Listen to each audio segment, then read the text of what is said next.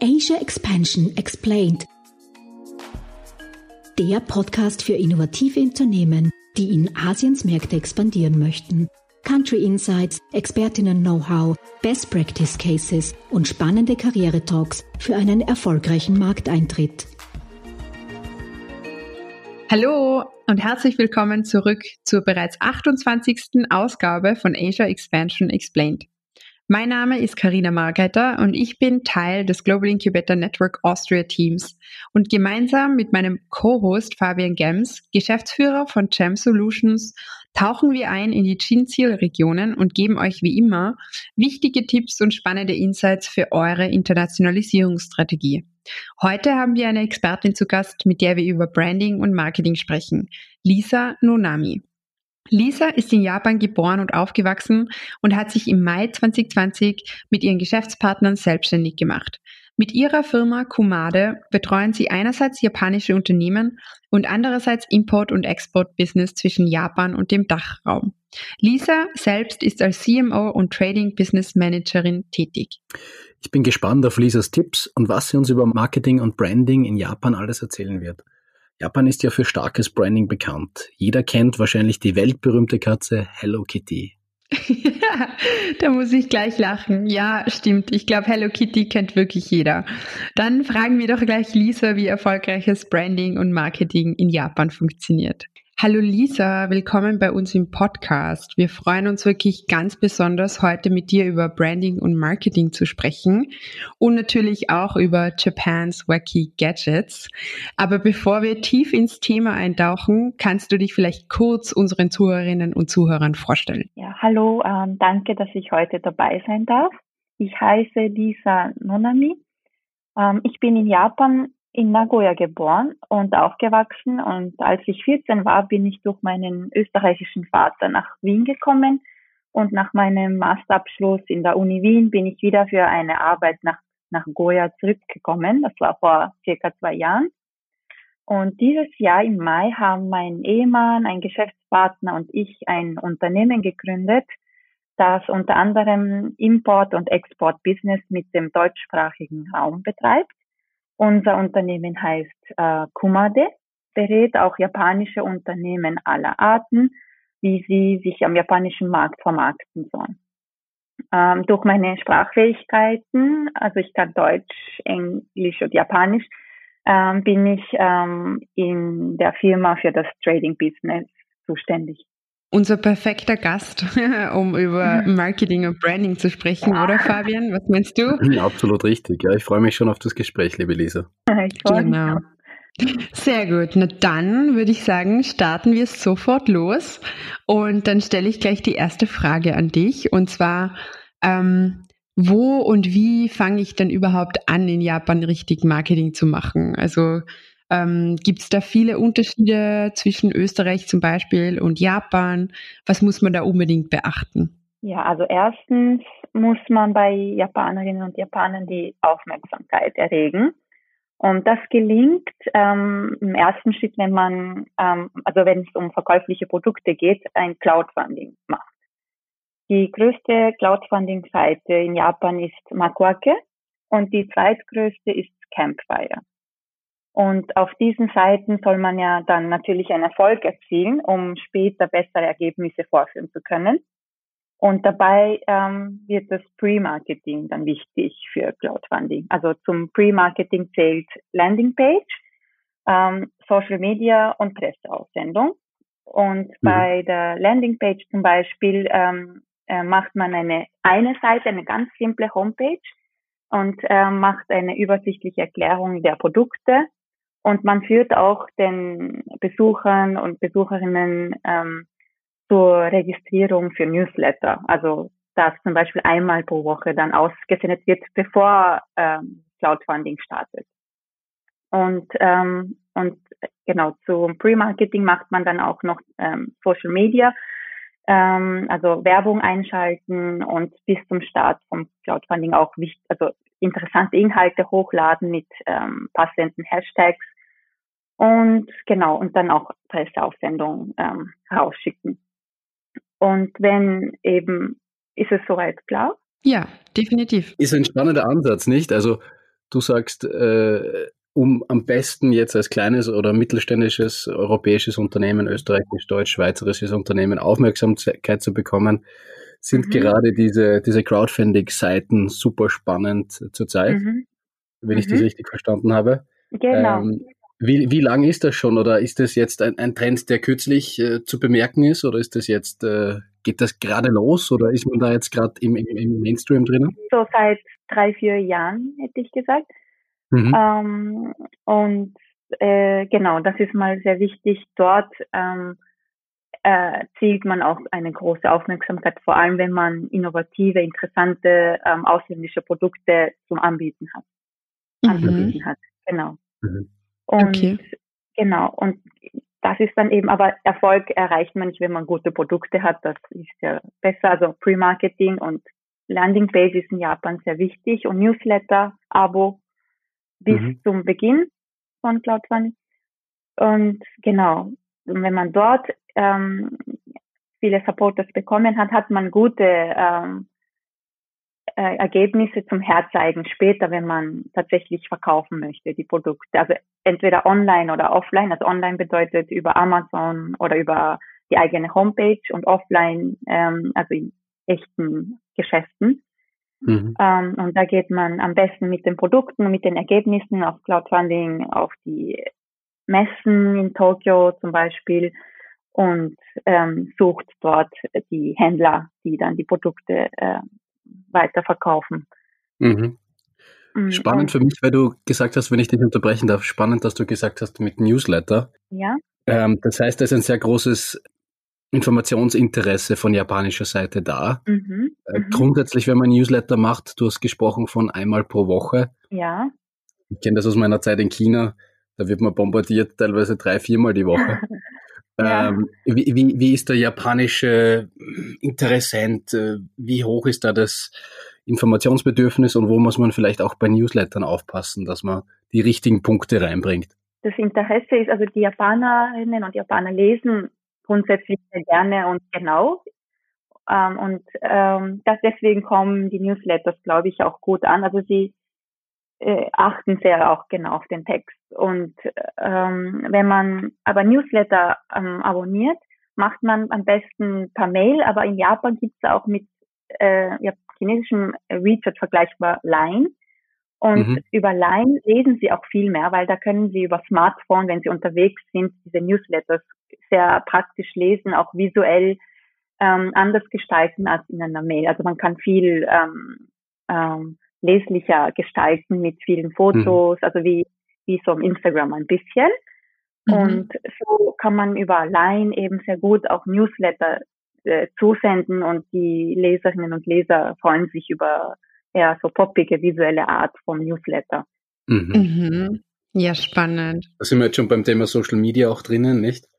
Wie man, wie man konsumiert. Das heißt, das wäre für dich so das, das absolute Must-Have.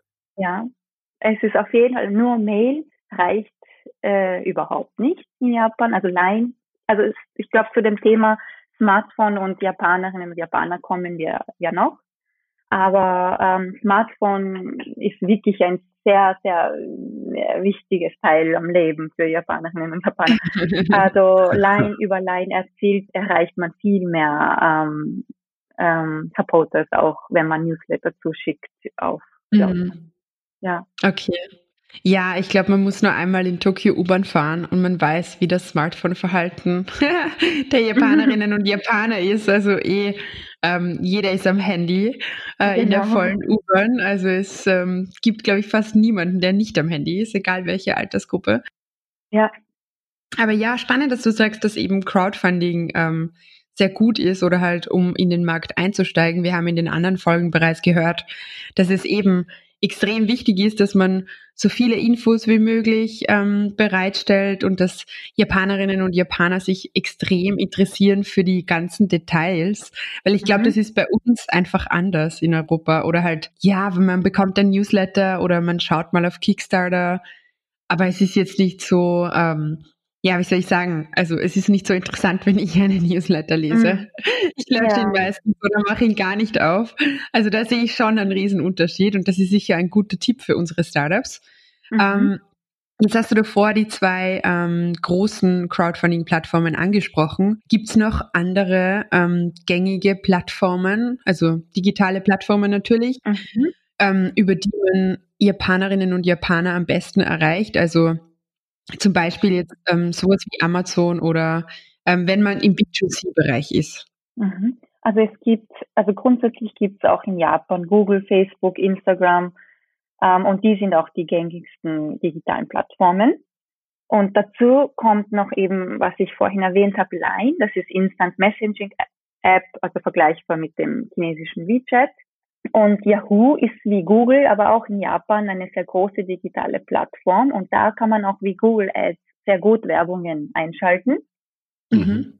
Ähm, und Rakuten ist ähm, wie Amazon, also Amazon ist auch sehr groß in Japan, aber äh, Daneben gibt es noch Rakuten und es ist genauso groß wie Amazon und es ist auch eine digitale mh, mm, Verkaufsplattform. Ähm, als Käufer sammelt man eben, wenn man auf Rakuten Produkte kauft, also einkauft, dann sammelt man Punkte und wenn man dort ähm, und dann hat man auch eine Rakuten Kreditkarte in Japan und wenn man mit der Kreditkarte dort einkauft, dann sammelt man Punkte und mit den gesammelten Punkten kann man sehr gut Rabatte bekommen und ist daher sehr beliebt. Aber als Verkäufer auf Rakuten muss man ähm, einen jährlichen Mitgliedsbeitrag bezahlen, also mindestens um 600.000 Yen und das ist circa umgerechnet 5.000 Euro. Also es ist ziemlich teuer. Es ist nicht so wie Amazon, du gibst vom, ein Anteil vom Verkauf an Amazon weiter, sondern du hast schon einen jährlichen Mitgliedsbeitrag dort bei Rakuten. Mhm. Ähm, aber es zahlt sich trotzdem oft aus, dort ähm, zu verkaufen, weil eben Rakuten genauso groß ist wie Amazon in Japan. Mhm. Und genau, aber auf Massen gerichtet eher die Produkte auf Rakuten und exklusiv wirkt die Seite jetzt nicht unbedingt. Also wenn man es, je nachdem, was man dort in Japan verkaufen möchte, muss man achten, ob Rakuten passt zu dem Produkt mhm. oder zu dem, zu dem Firmenimage. Ja. ja, spannend. Also das heißt, Rakuten ist ähm, ähnlich groß wie Amazon. Wie mhm. schaut's denn mhm. aus mit ähm, Lieferzeiten? Weil Fabian, ich weiß auch noch aus China, du bekommst alles, wenn du willst, innerhalb von einer halben Stunde, Stunde oder vielleicht einem halben Tag, wenn es was Exklusiveres ist. Ja. Ist das in Japan ähnlich oder ist es halt so mhm. wie bei uns? Man wartet halt ja. doch zwei Tage oder so. Ja, das, das ist üblich nicht so so arg wie in China, ähm, dass jeder erwartet in einer Stunde das Produkt oder das, das was man gekauft hat, äh, zugeschickt bekommt. Äh, man wartet, also mit Amazon Prime ist ja dann am nächsten Tag oder in zwei Tagen. Und genau so ist es auch in Japan. Okay.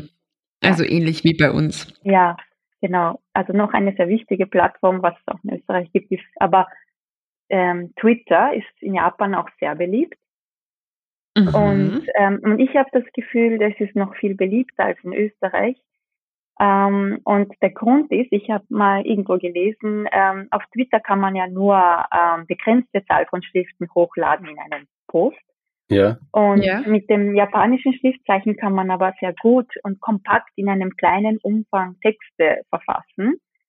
Und im, im Deutschen gibt es sehr lange Wörter oder lange, also man kann nicht so jetzt schnell kompakt verfassen wie mit den chinesischen, japanischen Schriftzeichen. Mhm. Und deswegen ist Twitter in Japan beliebter. Das habe ich irgendwo gelesen und das kann stimmen, weil viele verwenden Twitter und auch für Marketingzwecke. Mhm. Das ist spannend. Okay. Also in, in Amerika wird es ja nur genützt, um den, den Dow Jones rauf und runter zu treiben durch den Präsidenten, nicht? Oder Elon Musk ja, seine genau, eigenen Aktien. Genau. Aber sonst eher ist es oft nur ja, öffentliche Meinungen, Public Affairs, so in dem Bereich, nicht? Ja. Also von dem her ist es schon sehr spannend zu, zu sehen, wie, wie, wie diese, wie das kompakte und dieses konzentrierte Vorgehen der, der Japaner auch eben natürlich in der, in der Schriftweise, wie sie das machen, ist eh klar, mhm. dass das dann auch marketingtechnische Relevanz hat. Ja. Sie, sie lesen sehr gern, das habe ich vorhin in Bezug auf Newsletter auch gesagt, zum Beispiel äh, so im Alltag ähm, auch viel, Filme werden nicht synchronisiert oder sagt nicht nicht synchronisiert, wie sagt man? Synchronisiert, ja. Ja. Auf Englisch. Untertitel. Vom Englischen genau. synchronisiert, ja. Also in Japan hat man meistens Untertitel. Okay. Weil ja erstens glaube ich über 90 Prozent der Menschen in Japan lesen können und ähm, äh, und weil sie gerne auch lesen und sie sie gewohnt sind, auch mitzuverfolgen bei beim Untertitel. Ähm, okay. Genau und deswegen ist Twitter vielleicht auch beliebt. Aha. Super spannend. Und wenn, wenn man Gewinnspiele macht, ähm, kommt man, also komm, kommen die Gewinnspiele auch am besten, glaube ich, auf Twitter an. Auch Instagram, aber genauso gut ähm, kommen die Gewinnspiele auf Twitter. Mhm. Also nicht nur auf Instagram. Okay. Jetzt habe ich noch eine Frage, weil du davor eben ja. gesagt hast mit ähm, Rakuten, da gibt es Punkte, die man sammeln kann, dann bekommt man etwas mhm. günstiger oder jetzt eben das Gewinnspiel. Mhm. Ähm, springen Japanerinnen und Japaner sehr auf Rabatte an? Ähm, auf den Preis ja. sind sie sehr preisaffin, ja? ja? Okay. Ja, also deswegen ist leider auch nachhaltige Mode zum Beispiel in Japan noch nicht so äh, von, von großer Rede, ja. weil sie mehr auf den Preis achten und auf Fast Fashion, was günstig ist, achten und nicht auf die Nachhaltigkeit. Also okay. sie sind noch nicht bereit, weniger bereit, auch für Ökoprodukte zu bezahlen als äh, in Österreich. Okay. Ja. Mhm. Ich habe auch noch eine Frage, Lisa, wenn ich darf. Ja. Ähm, es geht um die, es geht grundsätzlich um den Aufbau einer Homepage, einer Landingpage, wie du vorher gesprochen mhm. hast. Mhm. Siehst du da große Unterschiede zu europäischen Webseiten? Im Chinesischen mhm. sehe ich da doch, äh, da kommt gleich mal, wenn man auf die Start-Homepage äh, hingeht, kommen die ganzen Lizenzen, Patente, Anmeldungen, die sie gemacht haben. Ähnlich wie bei chinesischen Präsentationen. Wie können wir das unseren österreichischen, deutschsprachigen Startups äh, mitgeben? Was ist der springende Punkt, wenn man ein, einen guten Eindruck hinterlassen will mit dem ersten Eindruck? Hm, es ist sehr schwierig. Man muss genau wissen, was ist jetzt das Produkt und wer ist die Zielgruppe. Und je nachdem muss man ähm, die Home, also Homepage äh, variieren. Ähm, ist es eher eine exklusive, hochwertige äh, äh, Ware oder ist es eher so eben auf Rabatt gerichtete Massenprodukte? Mhm. Produkte. Und ähm, darauf, also meinst du jetzt Design? Ich glaube, Design sprechen wir gleich, aber und auch das Branding sprechen wir gleich. Es geht eher um den inhaltlichen mhm. Aufbau. Das mhm, heißt, mhm. ähm, was sind die wichtigsten Dinge, die mhm. draufstehen? Ah, verstehe. Der, ja, ja. Es ist wichtig, ähm, natürlich auch Japaner sind auch sehr visuelle Menschen, aber also das Visuelle ist sehr wichtig, aber was sie, ähm, worauf sie sehr achten, äh, sind ähm, wissenschaftliche Daten. Zum Beispiel ähm, so, äh, wir hatten zum Beispiel einen ähm, österreichischen Topf, äh, mit dem man Kartoffeln anbauen kann. Und da wollten die Japaner immer wissen, aber wie viel, wie viel effizienter ist es, wenn man statt äh, jetzt ähm, eine große Fläche vom Feld hat und dort Kartoffelanbau, ein Topf hat ähm, auf, in einem eigenen, auf einer eigenen Terrasse. Also wie viel ähm, mehr Kartoffeln kann ich jetzt in, vor einer kleinen Fläche ähm, Kartoffeln haben. Also sie wollen Zahlen haben. Also wie viel mhm. Kartoffeln kann ich haben? Das ist das Zehnfache auf dieser kleinen Fläche. Mhm. Ähm, und wenn man jetzt aber dieselbe Anzahl von Kartoffeln anbauen möchte, brauche ich aber meistens 20 mal größer die Fläche, wenn, wenn ich in einem Feld anbauen will. Das versteht ihr, was ich meine? Also so die Zahlen sind sehr wichtig. Ja, ja, ja. ja, ja. Also zahlenaffin, aber auch wissenschaftlich belegbar. Genau. Das heißt, wenn man verschiedene Research Institutes hat oder andere, die mit einem gearbeitet genau. haben, dann, genau. dann wäre es gut, wenn man sich darauf bezieht, dass das schon einen wissenschaftlichen Hintergrund hat. Genau, also wir haben eben diesen ähm, Kärntner Unternehmen, äh, mit dem Kärntner Unternehmen gearbeitet und da haben sie uns gesagt, dass sie mit der BOKU zusammengearbeitet haben von Wien. Und da haben die Japaner gesagt, aber ich, wir wollen genau wissen, wenn sie dann äh, mit äh, der, äh, der BOKU zusammengearbeitet haben, haben sie diese wissenschaftliche ähm, Belege äh, oder die Fakten, also genau auf Nummern mhm. gerichtet. Also okay. das ist sehr wichtig, diese Infos auch äh, äh, zu äh, draufzugeben auf die Homepage. Mhm. Mhm. Okay. Ja, spannend, spannend. Das deckt sich eh, ähm, eh logisch auch mit unseren ähm, B2B-Gesprächen. Also wir haben halt auch die Info mhm. bekommen, ähm, dass man eben immer sofort antworten muss, ähm, wirklich so viel Information wie möglich bereitstellen und nicht, ähm, weil in Österreich ist es halt, da fragt man halt nicht so tief nach oder fragt nicht, fünfmal, okay, aber was kann das genau, aber wie funktioniert das ganz genau und ich will es ganz, ganz, ganz, ganz genau wissen. also das, glaube ich, ist auch noch ein guter Tipp, den wir mitgeben können, dass man eben so viel Infos wie möglich parat hat und bereitstellt, würde ich sagen. Genau, genau. genau. Okay, und ähm, wenn wir jetzt vielleicht einen kleinen Themenschwenk machen, oder ja, nicht wirklich ein Schwenk, aber mhm. wie schaut denn gelungenes Branding aus? Also es ist natürlich jetzt schwer, das irgendwie allgemein zusammenzufassen, aber ich hatte schon immer den Eindruck, ähm, in Tokio und Japan generell, es ist schon sehr designlastig. Also es gibt wirklich super coole Designs. Ähm, wie wichtig ist das Branding? Also äh, eine interessante Frage finde ich in Japan. Erstens achten die Japanerinnen sehr auf die Qualität. Also sie verlangen eine hohe Qualität. Also wenn man japanische Produkte in die Hand nimmt, merkt man, ah, die Qualität ist gut, zum Beispiel Niklo oder so. Es ist günstig, aber die Qualität ist deutlich besser bei allen anderen Fast Fashion Unternehmen. Also man wäscht die äh, Kleidung so oft, aber sie schaut nicht nach zwei, dreimal Waschen schon so kaputt aus. Also die Qualität ist sehr wichtig. Ähm, ähm, aber auch die Verpackung ähm, ist sehr wichtig und die, die Tasche oder also was dazu noch gehört. Nicht mhm. nur das Produkt an sich, sondern das Äußerliche, die Verpackung. Darauf achten sie auch sehr viel Wert. Das heißt, ähm, es ist wichtig, visuell, aber auch die Qualität, eine sehr hochwertige Produkt und Verpackung zu liefern für Japanerinnen und Japaner. Ähm, und ähm, es gibt aber, finde ich, zwei Arten von Branding in Japan. Auf einer Seite gibt es eine traditionelle, schlichte, eher so auf den Zen-Buddhismus gerichtete Farben und Design, die mit dem europäischen Minimalismus vergleichbar sind. Äh, also zum Beispiel werden traditionelle japanische Süßigkeiten in sehr schlichten Kartons und Säcken verpackt mit dezenten Farben. Mhm. Ähm, aber auf der anderen Seite gibt es wieder auf die japanische Popkultur, also wie Manga oder Anime gerichtete bunte Designs und Farben. Ähm, wenn man zum Beispiel in Japan in einen Drogeriestore eintritt, merkt man, wie bunt die Verpackungen im Vergleich zu Europa sind. Ja, und die sind auch meistens aus Primärfarben mit sehr vielen Schriften drauf, also sehr bunt und laut. Und diese zwei Arten gibt es, finde ich, in Japan. Also man muss genau wissen, was passt zu meinem Produkt besser und wo liegen die Produkte preislich, wer ist die Zielgruppe, ähm, welche der zwei Arten entspricht das Produktimage. Ja, das muss man genau wissen. Mhm. Also entweder schlicht eben minimalistisch, ganz so Zen-Style oder so, wenn man jetzt so in einem Trend-World sagen würde, also so, oder eben poppig und ganz laut. Mhm. Also, ja. Und dementsprechend auch die Farbenwahl dann natürlich, ne?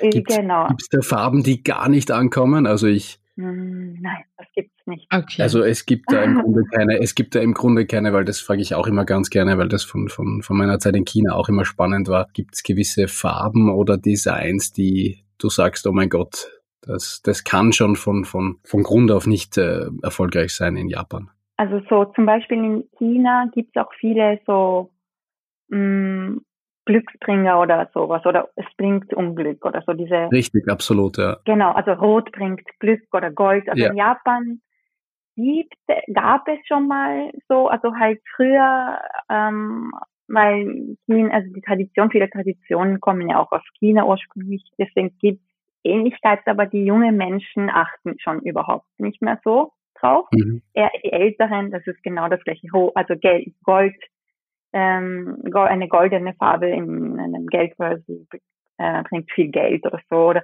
Richtig. das glauben, daran glauben noch viele ältere Menschen, aber die jungen Menschen achten nicht mehr.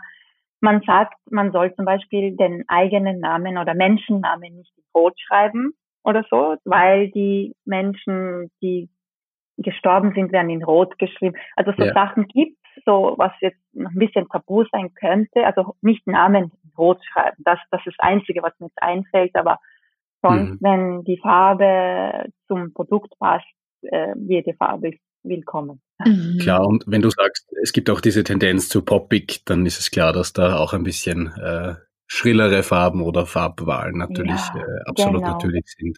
Ja, wie Murakami, ich weiß, ich weiß nicht, ob ihr den Künstler kennt, Takashi, Murakami Takashi, das ist der bekannteste glaube ich, äh, ähm, ähm, Künstler, der Contemporary Art macht, also der mhm. jetzt noch lebt mhm. und der macht auch die verrücktesten Sachen. Also er hat auch mit Louis Vuitton zum Beispiel zusammengearbeitet, mit dem also wo die Logos von Louis Vuitton, also das Monogramm so bunt war, in, in, aus allen Farben. Mhm. Das war zum Beispiel ah, ähm, okay. Kolla eine Kollaboration mit ihm, mit dem Künstler. Oder ihr kennt vielleicht Yayoi Kusama.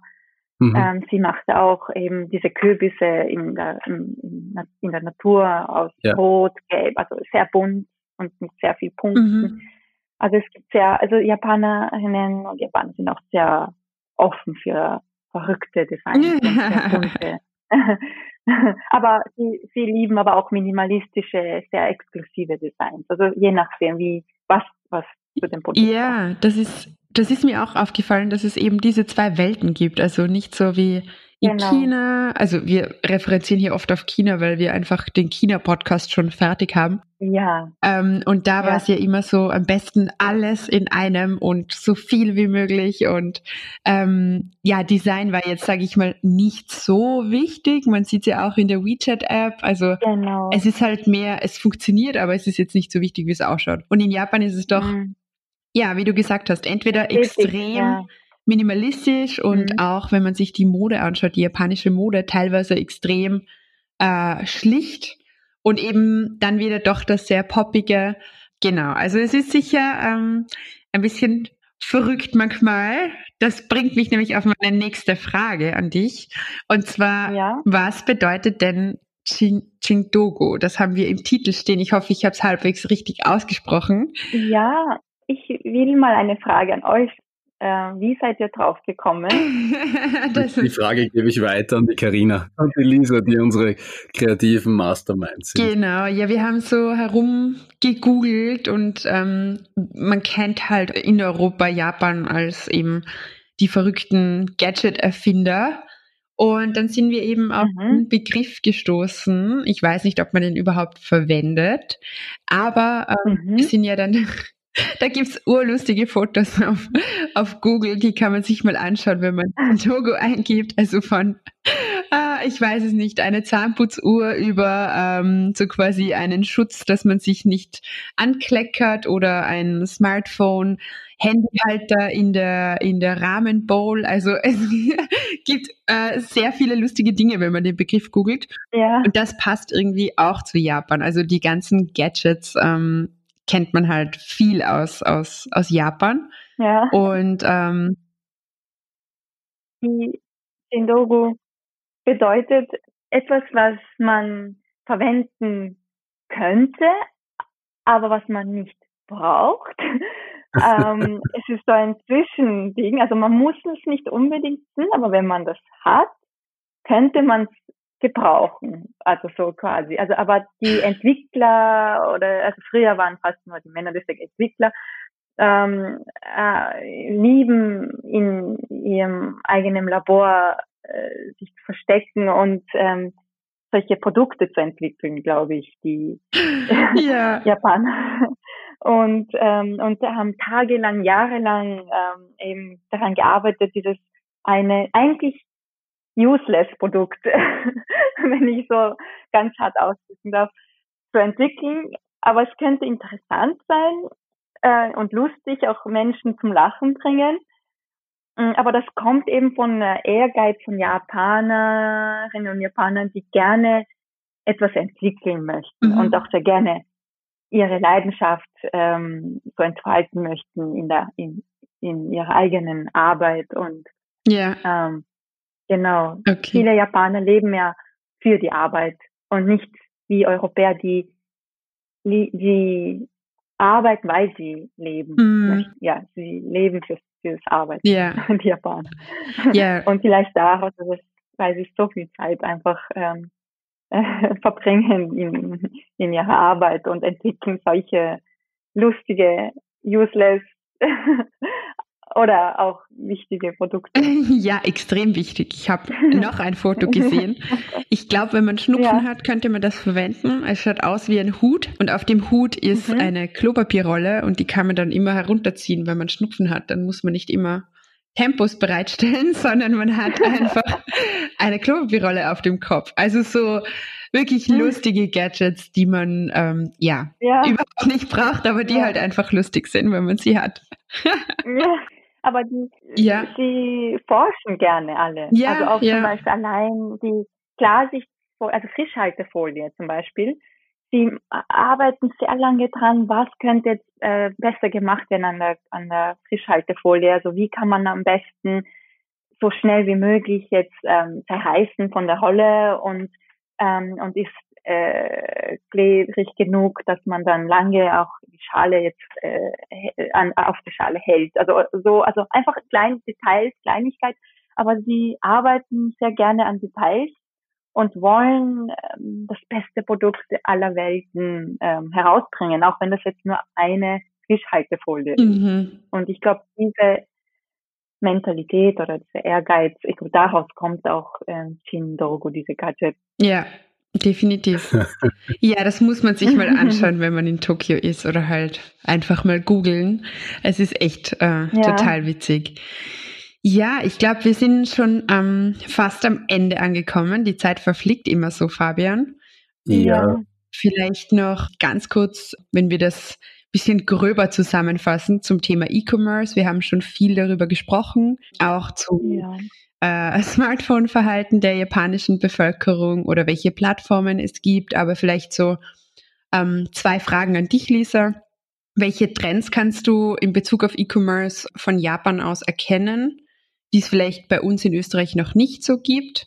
Mhm. Und hat man als ausländisches Unternehmen, also sprich unsere Zuhörerinnen und Zuhörer, gute Chancen, eben so erfolgreich zu sein in Japan? Also erstens E-Commerce.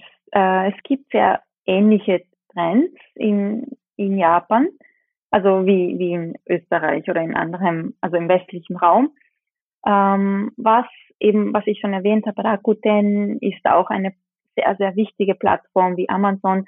Menschen kaufen durch die Corona-Zeit viel mehr online und ähm, diese, also ich glaube, wir befinden uns auch in einer sehr ähm, Ausnahmezeit, ähm, wie jetzt was was Online-Trends betrifft. Mhm. Ähm, und äh, Shopify, ich weiß nicht, ob das jetzt in Österreich äh, so beliebt ist, glaube ich ja nicht, oder? Shopify ist auch eine Online-Plattform aus Kanada. Ja, nicht, oder Karina? Also ich, ich kenn's. Kenn's auch. Ich nutze ja. es aber nicht. Ich nutze es auch nicht. Also, also es, man kennt den Namen. Mhm, aber in Japan wird Shopify sehr ähm, beliebt langsam. Und neben Shopify gibt es auch noch eine japanische Version von Shopify Base.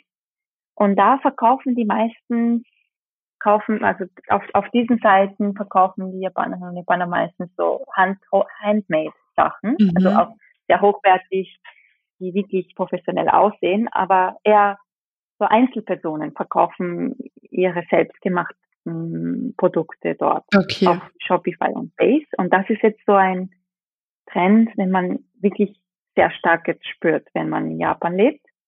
Und was auch sehr beliebt ähm, ist, ist ähm, Plattformen für Gebrauchswaren wie in Ö Österreich Willhaben oder Kleiderkreisel. Mhm. Also es gibt in Japan auch eine ähnliche, äh, also ähnliche Versionen von Willhaben und Kleiderkreis heißen Merukari oder Rakuma. Und die werden auch immer beliebter, weil die Menschen auch nicht immer viel besitzen wollen. Das ist jetzt dieser Trend vom Minimalismus. Man soll nicht so viel besitzen.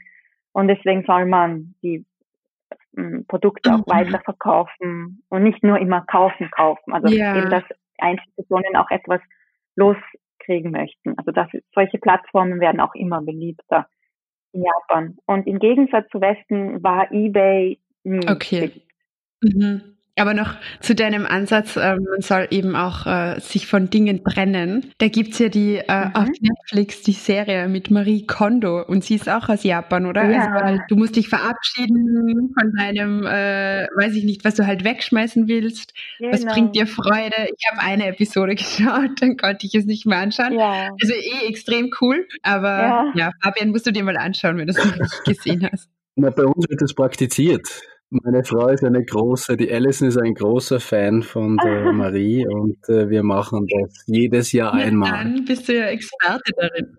Ja, es ist auch sicher vom, vom vom Buddhismus mhm. beeinflusst. Also man soll eben befreien vom Willen, also vom Verlangen und wenn man das erreicht hat, dann hat man das höchste Glück erreicht. Also so, ich glaube, das ist dieser Glaube vom Buddhismus oder vom okay. Buddhismus in Japan.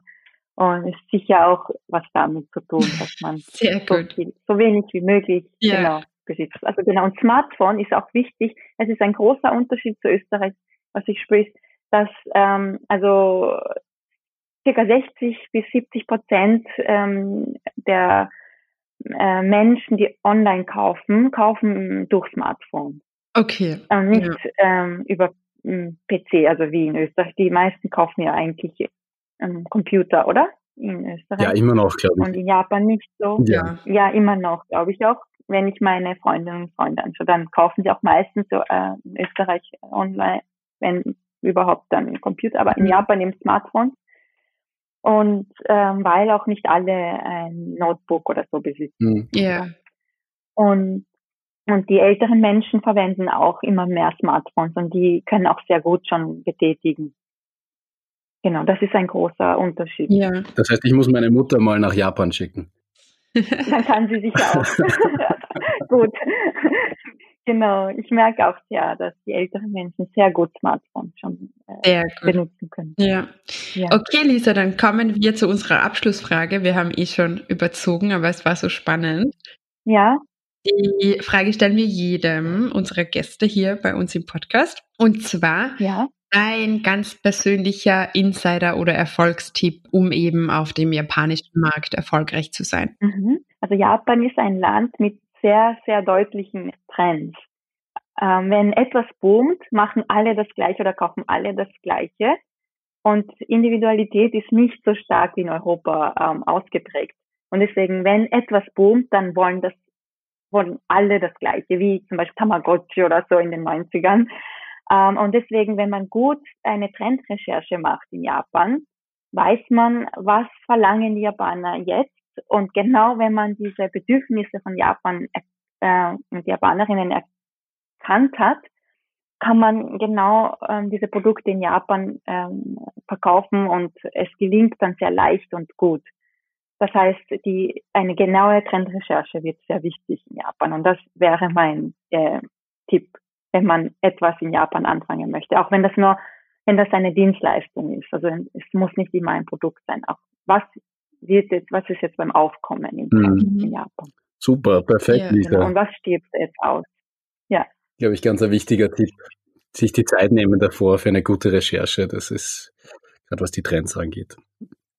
Aber da können sich ja auch, genau, da genau. können sich ja auch unsere Zuhörerinnen und Zuhörer gerne bei dir melden, denke ich mir, nicht? Genau, also wir ähm, ähm, bieten auch eine kostenlose Beratung an in Bezug auf Trends oder generell ähm, ähm, auf den japanischen Markt, wenn jemand ähm, Tipps holen möchte. Ähm, genau, also Super. Jeder kann sich bei uns melden, mal ganz locker. Perfekt, das ist schön zu hören. Und ja, vielen, vielen Dank fürs Dabeisein bei uns in dieser Folge. Wir haben echt äh, spannende Dinge diskutiert ähm, und du hast uns viele Einblicke gegeben. Ja, ich wünsche dir alles Gute in Tokio und ähm, auf bald hoffentlich. Vielen Dank fürs Dabeisein. Ja, danke. Danke, dass ich dabei sein durfte. Danke, Lisa. Liebe Zuhörerinnen und Zuhörer, wir sind schon wieder am Ende unserer heutigen Folge angelangt. Wir freuen uns, wenn ihr auch nächste Woche wieder mit dabei seid bei Asia Expansion Explained. Liebe Zuhörerinnen und Zuhörer, wir sind schon wieder am Ende unserer heutigen Folge angelangt. Wir freuen uns, wenn ihr auch nächste Woche wieder mit dabei seid bei Asia Expansion Explained.